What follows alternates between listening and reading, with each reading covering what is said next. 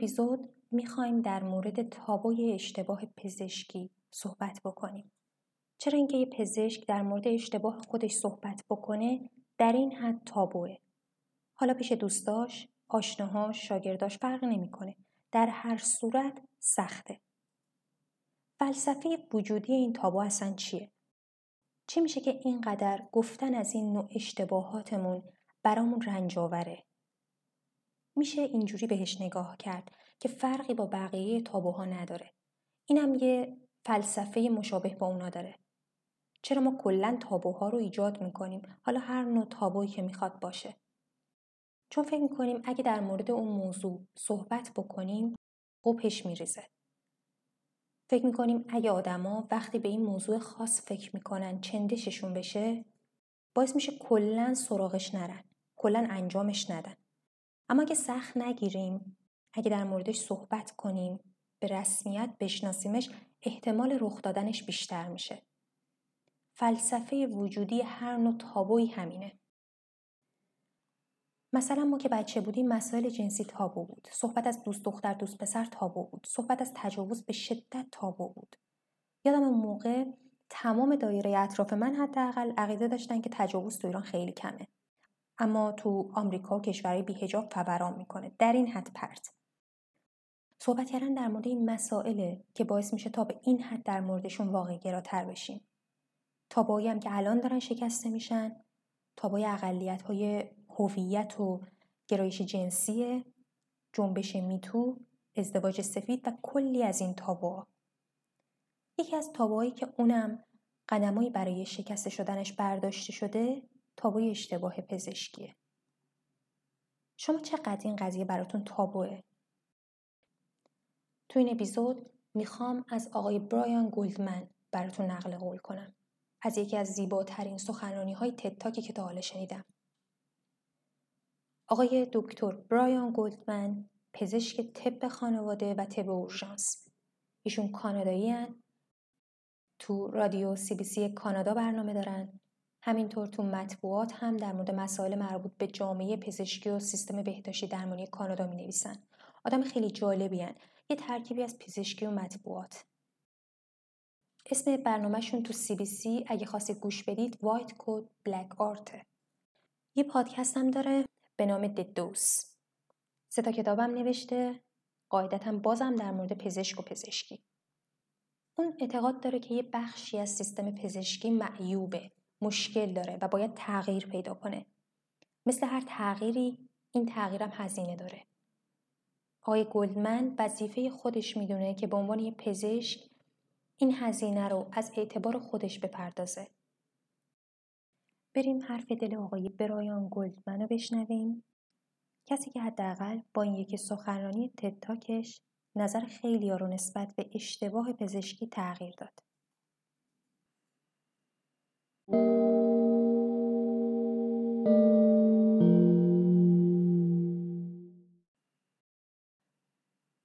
بالاخره وقتشه که ما در مورد یه بخشی از فرهنگ پزشکی کاری کنیم. بخشی که نیاز به تغییر داره. اعتقاد دارم که این کار باید از یه پزشک شروع شه. یه پزشک مثل من.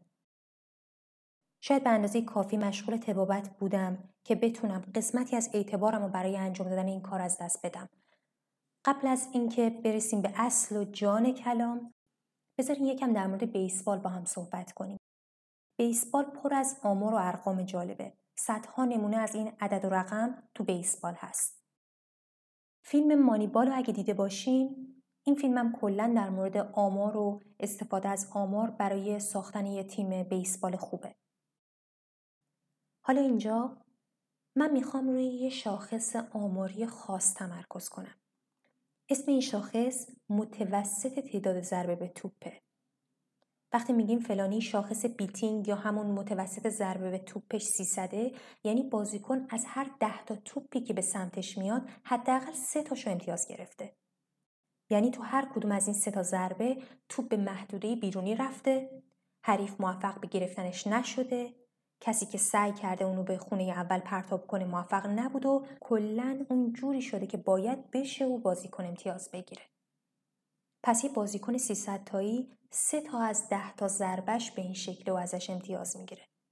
حالا فکر می‌کنیم به این بازیکن 300 تایی چی میگن؟ به نظرتون تو لیگ برتر بیسبال چه توصیفی از بازیش می‌کنن؟ خیلی خوب. شاید حتی منتخب. حالا یه بازیکن 400 تایی رو چه صدا می‌زنن؟ توجه کنین این بازیکن بازیکنیه که از ده تا ضربه چهار ضربه موفق داره. بهش میگن افسانه ای لژندری در حد تد ویلیامز آخرین بازیکن لیگ برتر آمریکا که موفق شد بالای 400 ضربه در طول یه فصل بزنه. حالا اجازه بدین برگردیم به دنیای پزشکی. جایی که من توش راحت ترم. البته شاید بعد از گفتن چیزی که می‌خوام بگم کمتر احساس راحتی کنم. فرض کنید آپاندیستون ملتهب شده. به یه جراح معرفی شدین یه جراح آپاندیس 400 تایی. یه جای کار مشکل داره مگه نه؟ حالا فرض کنید شما توی محله از یه جای دور افتاده زندگی می‌کنین. یکی از اعضای خانوادهتون دچار گرفتگی عروق کرونر شده. پزشک خانوادهتون رو معرفی می‌کنه به این متخصص قلب و عروق. یه متخصص دیویستایی. او صبر کنید. امسال خیلی بهتر شده. داره به اوج خودش برمیگرده. اون اوج قدیم 300 تاییش. بازم یه جای کار میلنگه. حالا می‌خوام یه سوال ازتون بپرسم. فکر می‌کنیم متوسط ضربه موفق باید چقدر باشه برای یه جراح عروق؟ برای پرستار چطور؟ برای ارتوپد یه متخصص زنان یه متخصص اورژانس چطور؟ هزار یعنی صد درصد ضربه ها موفق باشن؟ ها؟ خیلی هم عالی. با این مقایسه مشخص میشه که چقدر با این مقایسه مشخص میشه که چقدر این انتظار غیر واقعیه. انتظاری که احتمال خطا رو در نظر نگیره همیشه غیر واقعیه.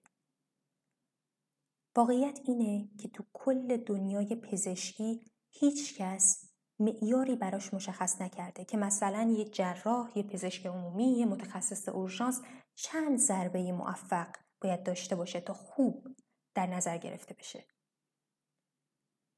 کاری که ما می‌کنیم اینه که تک تک دانشجوهای پزشکی رو میفرستیم تو رینگ و فقط و فقط یه راهنمایی بهشون می‌کنیم کامل باش به هیچ عنوان هرگز و هرگز اشتباه نکن ولی جزئیاتش رو بهش نمیگیم اینکه چطور می‌تونه این کار رو انجام بده میگیم خودت درستش کن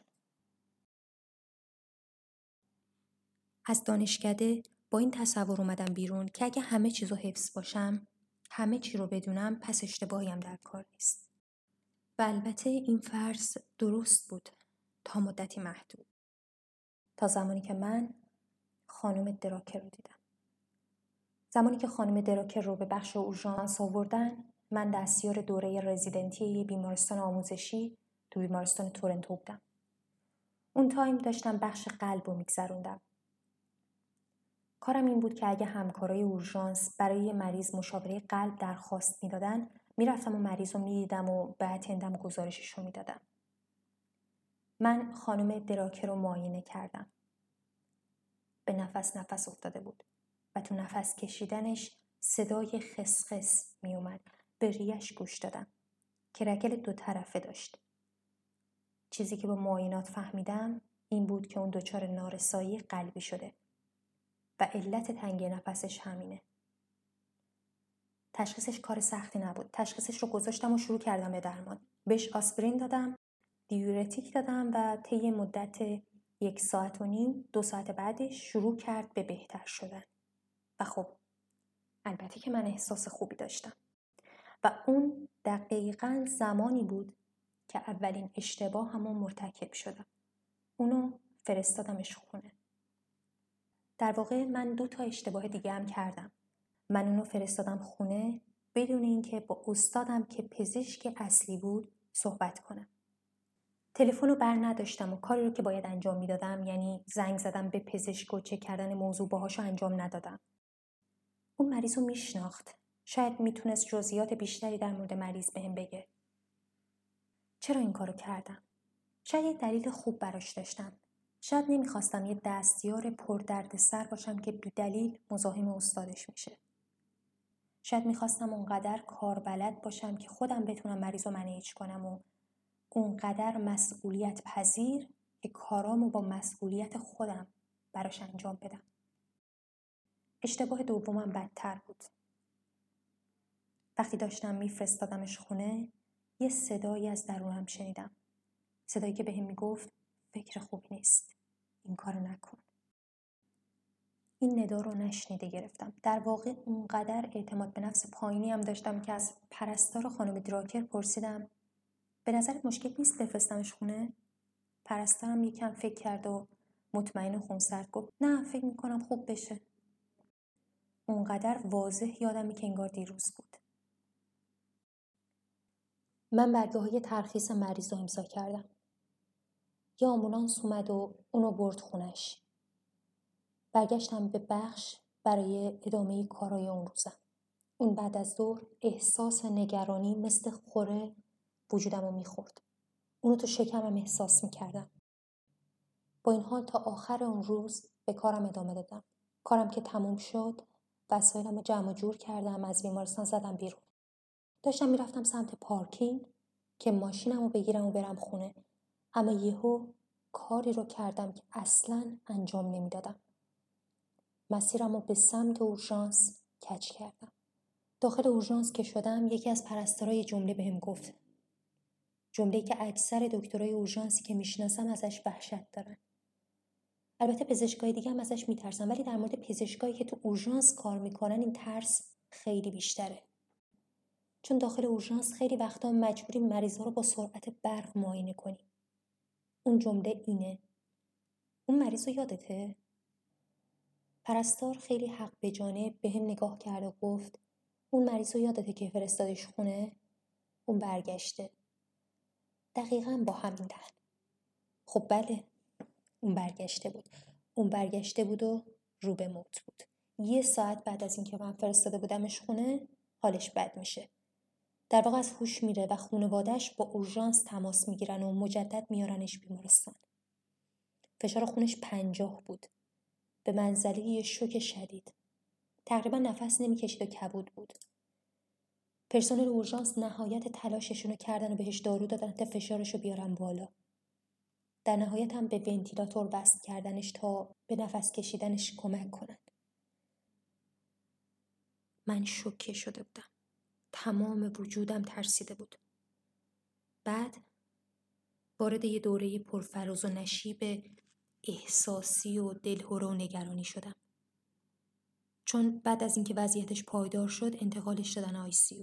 در تمام اون لحظات امیدوار بودم که برگرده. بعد از دو سه روز قطعی شد که هیچ وقت بیدار نمیشه. مغزش کاملا آسیب دیده بود. خانوادش جمع شدن و طی هشت نه روز بعد تونستن با اتفاقی که افتاده بود کنار بیان و سر روز نهم بود که اجازه دادن دستگاهاش قطع شه و بره.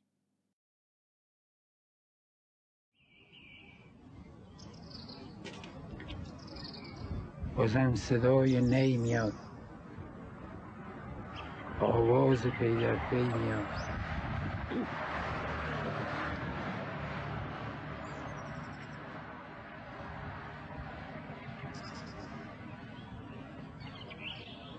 لطفعلی خانم کی میاد؟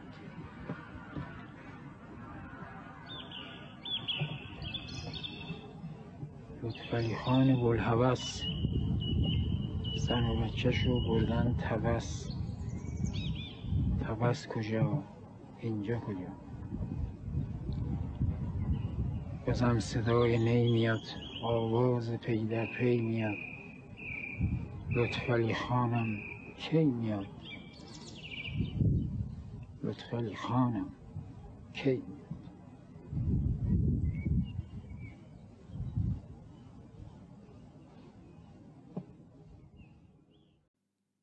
میگن هیچ وقت اسم مریضایی که فوت می‌کنن و فراموش نمی‌کنی. من برای اولین بار این واقعیت رو با تمام وجودم لمس کردم.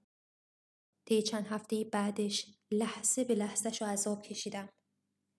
اون موقع بود که برای اولین بار این احساس شرمساری رو این احساس انزوا و تنهایی رو تجربه کردم. این احساس که مختص فرهنگ پزشکی حال حاضرمونه. شبیه اون احساسای شرمندگی نیست که خیلی یا در حالت عادی تجربهش می‌کنن. احساس شرمندگی سالم نیست. همه اون احساس سالم رو تجربه کردن. مثلا وقتی که راز دوست صمیمیتون رو فاش می‌کنید و دوست صمیمیتون متوجه این موضوع میشه. احتمالا با هم جر و بحث تندی می‌کنید ولی سرآخر تموم اون احساس شرمندگی شما رو راهنمایی می‌کنه شما با خودتون میگید دیگه هیچ وقت این اشتباه تکرار نمی‌کنم این احساس شرم یه احساس آموزنده و سالمه.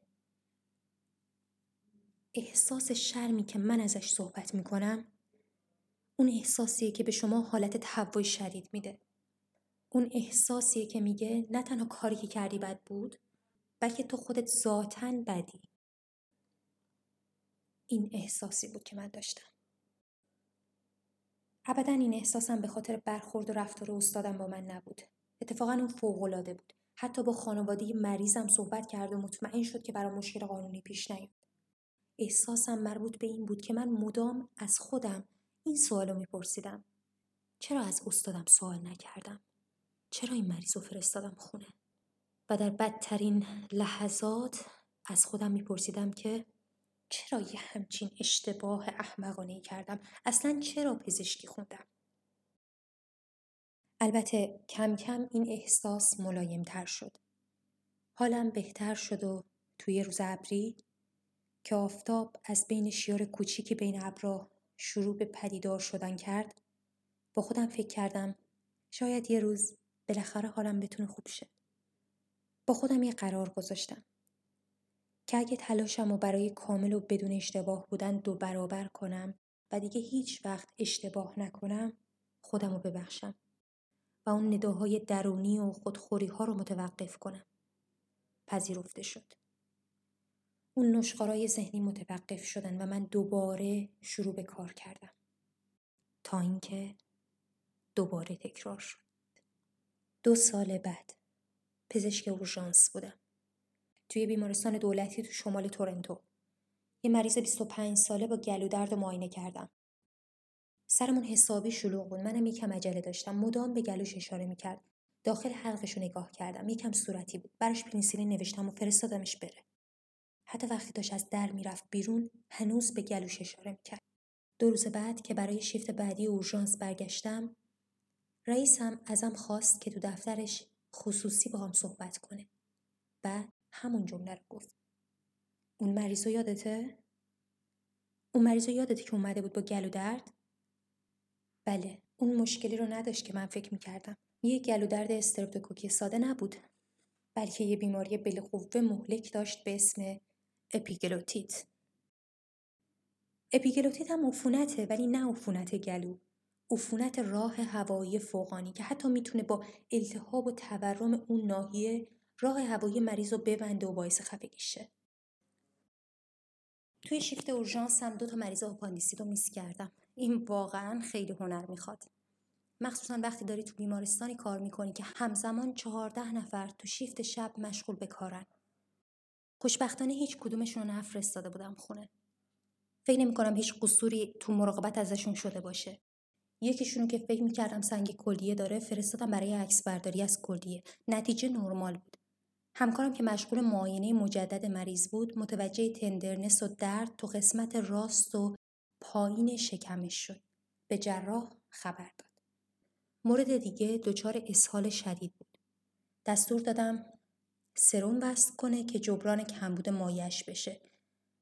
از یکی از همکارام خواستم که مجدد معاینش کنه. بازم متوجه تندرنس تو ناحیه پایین و راست شکم یا اونجوری که ما پزشکا میگیم رایت لوور کوادرانت شد و دوباره جراح خبر کرد. تو هر دو مورد عملشون سر موقع انجام شد و به خیر گذشت. اما هر بار این اشتباه ها مثل خوره به جون من می افتادن. خیلی دوست دارم بهتون بگم که بدترین اشتباهات من فقط تو پنج سال اول تبابتم رخ داد. همونطور که خیلی از همکارام میگن. این حرف مزخرفه. بعضی از شاهکاران تو پنج سال گذشته اتفاق افتادن و بعد از اون من بودم و اوج تنهایی و شرمساری بدون هیچ پشتوانه. اگه من نتونم رو راست باشم و در مورد اشتباهاتم صحبت کنم چطور می‌تونم در موردشون به همکارام آموزش بدم؟ بهشون گوشزد کنم تا از اشتباهاتم درس بگیرن و مرتکب اشتباه های مشابه من نشن. باید در موردشون صحبت کنیم. اما آخرین باری که شنیدیم کسی در مورد اشتباهات پزشکیش صحبت کنه کی بوده البته ممکنه به یه مهمونی شبانه رفته باشین و بشنوین که در مورد اشتباهات لو رفته یه پزشک دیگه صحبت می‌کنن. پزشکی که تو جمعتون نیست. ولی شما تقریبا هیچ دکتری رو پیدا نمی کنید که در مورد اشتباهات خودش با شما صحبت کنه. اگه قرار بود وارد یه اتاق پر از همکاران بشم و شروع به گفتن چیزایی که الان بهتون گفتم بکنم موفق به تموم کردن حتی دو تا از اون خاطرات نمی شدم. احتمالا قبل از اینکه واقعا معذب بشن و احساس ناراحتی کنن یه نفر پیدا میشه و یه جوک تعریف می‌کنه تا موضوع رو به کل عوض کنه. بذارین اینجوری بگم. اگه من و همکارام می‌دونستیم که یکی از همکارای ارتوپدمون تو بیمارستان ما اشتباها پای سالم مریض رو قطع کرده باور کنید حتی به سختی می‌تونستیم تو چشاش نگاه کنیم. این سیستمیه که ما داریم. این سیستمیه که ما داریم. یه سیستم بر اساس انکار کامل هر گونه اشتباهی. سیستمی که تو اون کارکنانش دو دستن. اونایی که اشتباه می‌کنن و اونایی که نمی‌کنن. کسایی که نمی‌تونن با کمخوابی کنار بیان و اونایی که می‌تونن. کسایی که نتایج افتضاح به بار میارن و کسایی که نتایج عالی می‌گیرن ما متنفریم از دسته اول وقتی یکیمون اشتباه می‌کنه و به این نتیجه می‌رسیم که جز دسته اوله مثل آنتیبادی شروع می‌کنیم به حمله کردن بهش فکر می‌کنیم اگه کسی که اشتباه می‌کنه رو از دایره پزشکی بیرون بندازیم چیزی که باقی میمونه یه سیستم امن و بینقصه ولی دو مشکل ولی دو مشکل تو این طرز فکر هست. تو این بیست و خورده ای سال که به عنوان روزنامه نگار و برنامه ساز رادیو و تلویزیون گذروندم در مورد قصور و اشتباهات پزشکی تحقیقی کردم. از اولین مقاله‌ای که تو تورنتو استار نوشتم تا برنامه تلویزیونی روپوش سفید هنر سیاه وایت کوت بلک آرت چیزی که من یاد گرفتم اینه که اشتباه ها همه جا اتفاق میافتن. ما تو سیستمی کار می‌کنیم که هر روز توش کلی اشتباه رخ میده. سیستمی که از هر ده تا دارو یه دارو رو یا اشتباها تو بیمارستان با دوز اشتباه به مریض میدن یا به کل یه داروی دیگه جاش میدن. سیستمی که توش عفونت های منتقل شده از بیمارستان روز به روز بیشتر و بیشتر میشه. تو کانادا نزدیک 24 هزار نفر از اشتباهات پزشکی قابل پیشگیری فوت می‌کنن. تو آمریکا مؤسسه پزشکی تخمینش رو در 100 هزار نفر ثابت نگه داشته. تو هر دو مورد این آمارا کمتر از مقدار واقعی تخمین زده شدن چون ما اصلا اونجور که باید روی این موضوع کار نکردیم. چرا اشتباه تا به این اندازه رخ میده؟ دلیل اول اینه. توی سیستمی که اطلاعاتش هر دو سه سال دو برابر میشه ما نمی‌تونیم پا به پای این سیستم حرکت کنیم. از طرف کمخوابی واقعا بین پزشکا همه گیره. ما نمی‌تونیم از شرش خلاص بشیم. از اون طرف روش های تشخیص و قضاوت ما نقص نیستن. من می‌تونم یه سابقه بی عیب از یه بیمار با درد قفسه سینه بگیرم. حالا همون مریض رو با همون درد در نظر بگیره. ولی تبدیلش کنید به یه آدمی که کلا در حال شکایت و نق زدن و خیلی پرحرفه. یکم من بوی الکل از تنفسش میشنوم. من از این دوتا مریض یه جور شرح حال نمی‌گیرم. من ربات نیستم. هر دفعه کارا رو عین هم انجام نمیدم. بیمارای منم ماشین نیستن. اونا علائم بیماریشون رو هر بار به یه شکل نمیگن. اگه همه اینا رو در نظر بگیریم اشتباه ها مطمئنا اجتناب ناپذیرن پس اگه یه سیستمی مثل همون سیستمی که به من آموزش داده و در نظر بگیر و تمام کارکناییشو که اشتباه کردن تک تک تصفیه کنیم اصلا کسی باقی نمیمونه تو برنامه تلویزیونیم روپوش سفید هنر سیاه این کارو می‌کردم. از متخصصای اورژانس تا رئیس بخش قلب و عروق به همه این جمله رو می‌گفتم. بدترین اشتباه من این بود که شروع می‌کردم به گفتن اشتباهاتم. بعد میکروفون رو به سمت اونا می‌گرفتم و میپرسیدم شما چطور؟ گناهشون سرخ می‌شد. خودشون رو عقب میکشیدن. به پایین نگاه می‌کردن. آب دهنشون رو قورت می‌دادن و شروع می‌کردن به گفتن داستاناشون. اونا می‌خوان داستاناشون رو بگن. می‌خوان این داستانا رو منتقل کنن. هی hey, اونایی که داریم میشنوین. اشتباهایی که من کردم تکرار نکنین. چیزی که احتیاج دارن محیطیه که توی اون بتونن چنین کار رو انجام بدن. چیزی که احتیاج دارن یه فرهنگ پزشکی تحول یافته است. و این تحول از یه پزشک شروع میشه. پزشک تحول یافته می‌دونه که یک انسانه. این واقعیت رو میپذیره که انسانه و مثل همه انسانها ممکنه اشتباه کنه. اون به اشتباه کردنش افتخار نمی‌کنه ولی سعی می‌کنه از اتفاقی که افتاده درس بگیره. سعی می‌کنه بتونه به یه نفر دیگه هم یاد بده. اون تجربیات خودش رو با دیگران قسمت می‌کنه و حامی دیگرانه. حامی دیگرانیه که در مورد اشتباهاتشون صحبت می‌کنن. اون به اشتباهات دیگران هم اشاره می‌کنه اما نه یه جوری که انگار داره میگه موچتو گرفتم. با یه حالت دوستانه و حمایت گونه یه جوری که به نفع همه باشه. اون جایی کار می‌کنه که این حقیقت که آدما دارن این سیستم رو اداره می‌کنن توش جا افتاده. سیستم و جامعه می‌دونه که وقتی آدمایی یه سیستم رو اداره می‌کنن هر از چند گاهی اشتباه هم می‌کنن. سیستم اینو میپذیره و با ایجاد یه نسخه جدید از خودش تکامل پیدا می‌کنه تا تشخیص اون اشتباهایی که آدما ناگزیر مرتکب میشن رو راحت تر بکنه. و نتیجتا سیستم به صورت دوستانه قوی تر و قوی تر میشه. در همچی جایی هر کسی که ناظر سیستم بهداشت و درمانه عملا می‌تونه به اشتباهی که احتمال رخ دادن بالایی داره اشاره کنه و بابت این کار تشویق هم بشه یا وقتی من و افرادی مثل من اشتباه می‌کنیم و اون رو بیان می‌کنیم بابت آشکار کردن این اشتباهات تشویقم میشیم اسم من برایان گلدمنه من یک پزشک تحول یافته هستم. من یک انسانم. من اشتباه می کنم. از این بابت متاسفم ولی در عین حال تلاش می کنم که ازش درس بگیرم و اونو به دیگران منتقل کنم. هنوز نمی‌دونم در مورد من چی فکر می‌کنین اما برخلاف گذشته می‌تونم باش کنار بیام. و اجازه بدید صحبتم رو با این جمله تموم کنم. بله. یادمه.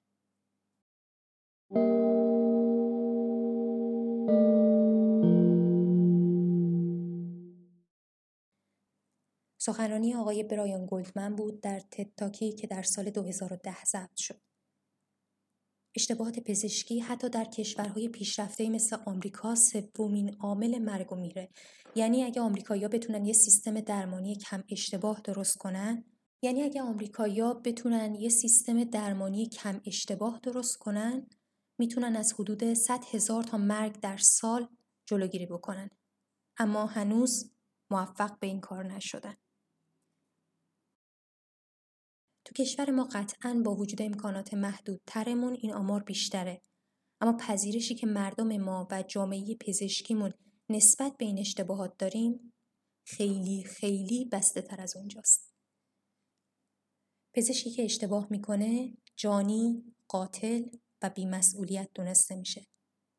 یادم بعد از فوت آقای کیارستمی یه آقای کاریکاتوریست مشهوری یه پست پر از نفرت نوشته بودن نسبت به پزشک ایشون و در کل پزشکا. من زیر اون پست نوشتم واقعا درصد تقصیر اون پزشک در حد قتل نبوده. در کمال تعجب دیدم بلاکم کردن. عمق نفرت زیاد بود که به کسی که داره میگه بله اشتباه کرده ولی دیگه قتل نبوده منتقل میشه و باعث بلاک شدنش میشه. یا آقای فوقالعاده امروزی با ایده های مترقی. واقعا آدم قابل احترامی البته من دیگه بعد از اون ماجرا خیلی براشون احترام قائل نیستم ولی شما باشید. این قضیه خب مال چهار پنج سال قبله. از اون زمان خیلی وضعیت بهتر شده. اون زمان همه پزشکا منفور بودن جز اونایی که می‌رفتن و رایگان در مناطق محروم ایران سالها کار می‌کردن. اونایی که هنوز مستجر بودن و کل زندگیشون رو برای کارهای نیکوکارانه وقف کرده بودن. یه نوع خاصی از نفرت بود که اصلا موضوعیتی تو بقیه جهان نداره. همون نفرت که یه زمانی نسبت به کارخونه دارا و پولدارا بود. الان اما شدیم مثل بقیه دنیا. فقط پزشکایی که اشتباه می‌کنن مورد نفرتن. اونا بی سوادن، بی مسئولیتن که خوب درسشون رو نخوندن و اگه خدایی نکرده یکی از اون یکصد هزار مرگی که تو آمریکا هر سال اتفاق میفته اینجا اتفاق بیفته ما با یه قاتل طرفیم. بیان کردن اشتباهات پزشکی می‌تونه باعث حفظ جون آدما بشه. وقتی اشتباهی اتفاق میفته اگه به گوش سیستم برسه و بهش فکر کنه می‌تونه راه حلهایی برای جلوگیری ازش ایجاد کنه. دکتر پیتر پروواناست پروفسور دانشگاه جان هاپکینز این کارو کرد. اون به وسیله اشتباهی که یک بار مرتکب شد تونست کاری کنه که در عرض فقط 18 ماه 1500 نفر جونشون حفظ بشه و جلوی مرگشون گرفته بشه. این آقای دکتر خودش پدرش رو به دلیل اشتباه پزشکی از دست میده. پدرش پنجاه سالش بود که فوت می‌کنه. ایشون در مورد اشتباهات پزشکی اینطور میگه و در ادامه داستان اشتباه خودش رو هم تعریف می‌کنه.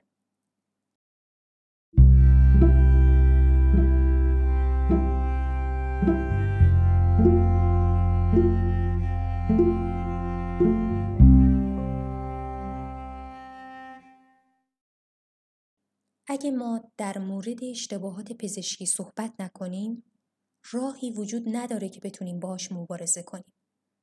هر بار که من سعی می‌کنم از اشتباهات شخصی خودم بگم همکاران با اشتیاق گوش میدن اما تقریبا هیچ کدومشون از اشتباه خودشون نمیگن. اگرچه من می‌دونم که اونا هم به اندازه من اشتباه کردن. هنوز فرهنگ دنیای پزشکی اجازه این کار رو نمیده. پزشکا، پرستارا، داروسازا همه باید گامی به جلو بردارن تا این تغییر رو تو خودشون ایجاد کنن و بگن متاسفم اشتباه کردم و مهمتر از اون ضعف های سیستم درمانی که باعث میشه همچنان اشتباهاتی از این دست توسط پزشکای دیگه انجام بشه رو نشون بدن. این اتفاق زمانی برای من افتاد که رزیدنت بودم. 36 ساعت مداوم تو بیمارستان جان هاپکینز کشیک بودم.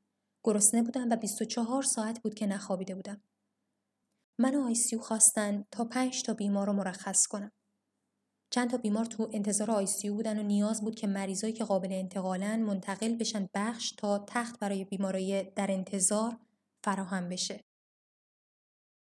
آقای اسمیت که جراحی مری انجام داده بود همچنان می‌تونست تو ICU بمونه اما به دلیل فشاری که روم بود تصمیم گرفتم تا لوله تراشه رو از نایش خارج کنم و اونو به بخش دیگه ای منتقل کنم. البته که اشتباه بدی بود. بعد از خارج کردن لوله تراشه راه تنفس بسته شد و برای به دست آوردن هوا تقلا می کرد. علاوه سطح اکسیژنش به طرز وحشتناکی پایین افتاده بود. من باید لوله تراشه رو سری سر جاش میذاشتم تا اون بتونه دوباره نفس بکشه اما چیزی که نمی‌دونستم این بود که اون التهاب و تورم شدیدی تو گلوش داشت. اونقدر که حتی متخصص بیهوشی اتاق عملم به سختی تونسته بود براش لوله تراشه بذاره. وقتی که داشتم دهنش رو نگاه می‌کردم تا تارای صوتیش رو ببینم و بتونم لوله تراشه رو تو مجرای هواییش بذارم تمام چیزی که می‌دیدم یه توده صورتی رنگ تیره شبیه گوشت همبرگر بود. من وسایل رو کنار گذاشتم و سعی کردم تا بهش تنفس مصنوعی بدم اما اون بالا آورد و ادامه این کار تقریبا غیر ممکن شد. در نهایت من لوله رو داخل گذاشتم اما سریع متوجه شدم که لوله تو مریه نه تو نای. وقتی برای بیمار لوله تنفسی می‌ذارین به بیمار داروهایی میدین که تنفسش رو قطع بکنه. از زمان اثرگذاری اون دارو تا زمانی که شما لوله رو سر جاش قرار میدین نهایتا بیشتر از چهار دقیقه نباید طول بکشه. وگرنه برای بیمار یا آسیب مغزی به جا می‌ذارین. زمانی که من لوله رو کشیدم تا زمانی که بتونم اونو دوباره سر جاش بذارم سه تا پنج دقیقه طول کشید. من با استراب منتظر بودم تا تاثیر داروها تموم شه که اغلب حدود 15 دقیقه طول می‌کشه اما بعد از یک ساعت آقای اسمیت همچنان خواب بود بعد از گذشت 6 ساعت من جدا ترسیده بودم و وضعیت رو برای همسر بیمار شهر دادم به سختی بر احساس خجالت و گناهکار بودنم غلبه کردم و بهش گفتم که لوله رو با دشواری و تلاش بسیار سر جاش گذاشتم. اما توضیحی در مورد اینکه از اول برداشتن اون کار اشتباهی بود ندادم. دکترها مخصوصا دکترای جان هاپکینز اشتباه نمی‌کنن. اگه شما اشتباه کنید باید در سکوت رنج ببرید و خجالت بکشید. خوشبختانه آقای اسمیت مدت کوتاهی بعد از اون هوشیاریشو به دست آورد و بدون هیچ آسیب مغزی بهبود پیدا کرد. اما من هنوز حس اون روزا رو به خاطر دارم. چطور می‌شد از ایجاد این مشکل جلوگیری کرد؟ بسیاری از اشتباهات پزشکی به دلیل نبود چکلیست های استاندارد بیمارستانیه. این چکلیست ها برای پروسه های معمولی طراحی میشن تا احتمال قضاوت نادرست رو کم کنن. های هواپیما و تیمای مسابقات رالی هم چکلیست های مشابهی دارن اما چرا ما نداریم؟ من فکر می کنم که قسمتی از اون به این دلیله که برای ما بسیار مهمه که باور داشته باشیم پزشکان کاملی هستیم. قبل از اینکه من لوله رو بکشم باید مجبور می بودم چکلیست رو که توسط پزشک ارشد و پرستار پر میشه پر کنم. اگه هر کدوم از اونا مخالف بودن من نباید می‌تونستم این کار رو انجام بدم. سیستمی شبیه به این نه تنها باعث حفاظت بیمارا میشه بلکه باعث افزایش صداقت، احترام و همکاری تیمی بین کارکنای سیستم درمانی میشه. چند سال قبل من تو تهیه چکلیستی برای پزشکا و پرستارا تو بیشتر از 100 تا آیسیو تو میشیگان همکاری کردم. این چکلیست روی یه پروسه تهاجمی معمول که در واقع قرار دادن یک کاتتر تو برید خارج قلبی مریضه تمرکز کرده بود و شامل پنج مرحله می‌شد که هر کس مجبور به رعایت اونا بود. در عرض 18 ماه میزان عفونت کاتتر 66 درصد کاهش پیدا کرده بود و جون 1500 نفر حفظ شد. آقای اسمیت به من درسی داد که هرگز فراموش نمی کنم.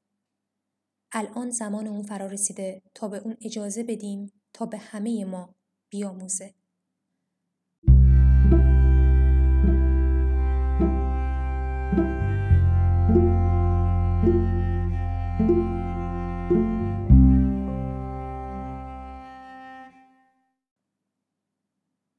داستانی که این آقای دکتر تعریف کرد خیلی برام جالب بود.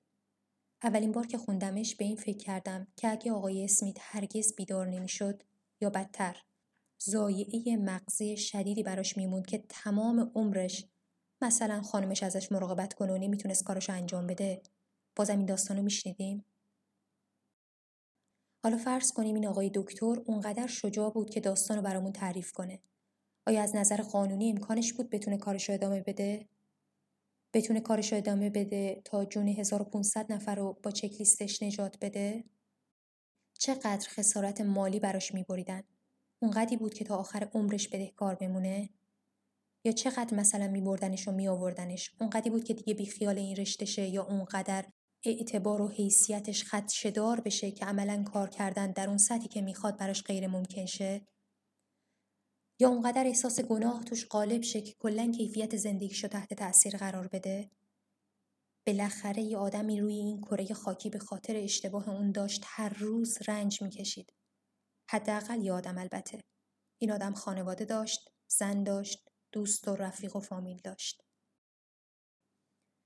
وقتی کار پر ریسکی انجام میدین خودتون رو در معرض این احتمالم قرار میدین که اشتباهتون عوارض وحشتناکی داشته باشه. مخصوصا وقتی این کار با جون آدما سر و کار داشته باشه اشتباهتون می‌تونه منجر به مرگ یه آدم بشه. آیا این به این معنی که تمام اشتباهات پزشکا قابل گذشته؟ قطعا قضیه پیچیده تر از این حرف است. بحث بحث صفر و یک و سیاه و سفید نیست. می‌تونه یه چیزی این وسط باشه. ولی به عنوان یه قاعده یه پزشک اصولا هیچ وقت نمی‌خواد که مریضش خوب نشه یا صدمه ببینه.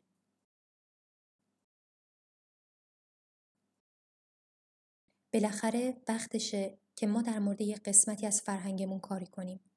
تو ایران هم برای فرهنگ پزشکی و هم برای فرهنگ جامعهمون. پزشکا هم انسانن. تابعی از شرایط محیطی اطرافشونن و اونام اشتباه می‌کنن. خبر بد این که همهشون اشتباه می‌کنن. به انتهای این اپیزود می‌رسیم. امیدوارم لذت برده باشین. تا اپیزود بعدی مراقب خودتون باشین.